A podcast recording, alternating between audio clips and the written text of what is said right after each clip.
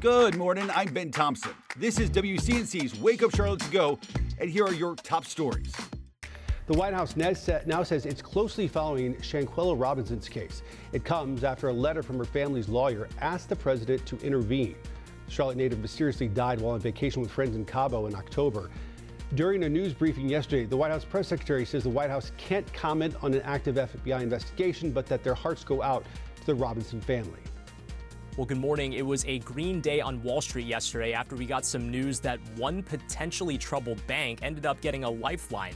First Republic Bank, which is based out of San Francisco, got a lifeline from 11 other U.S. banks. They got $30 billion in help, all that happening after the big fallout over the weekend with two U.S. banks going under. We'll have the full details of exactly what's going on and what you need to do with regards to thinking about your money on the Today Show. That's coming up later this morning.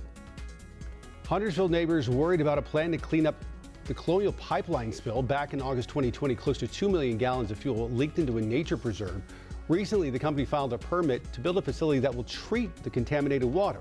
Clean water would then get pumped into a nearby creek. Now, neighbors are worried about the traffic and chemicals it could bring to the area. Thanks for listening. You can find all these stories and more right now on WCNC.com. Join the Wake Up Charlotte team weekday mornings on WCNC Charlotte from 4:30 to 7 a.m. Like and subscribe to our podcast and tell a friend.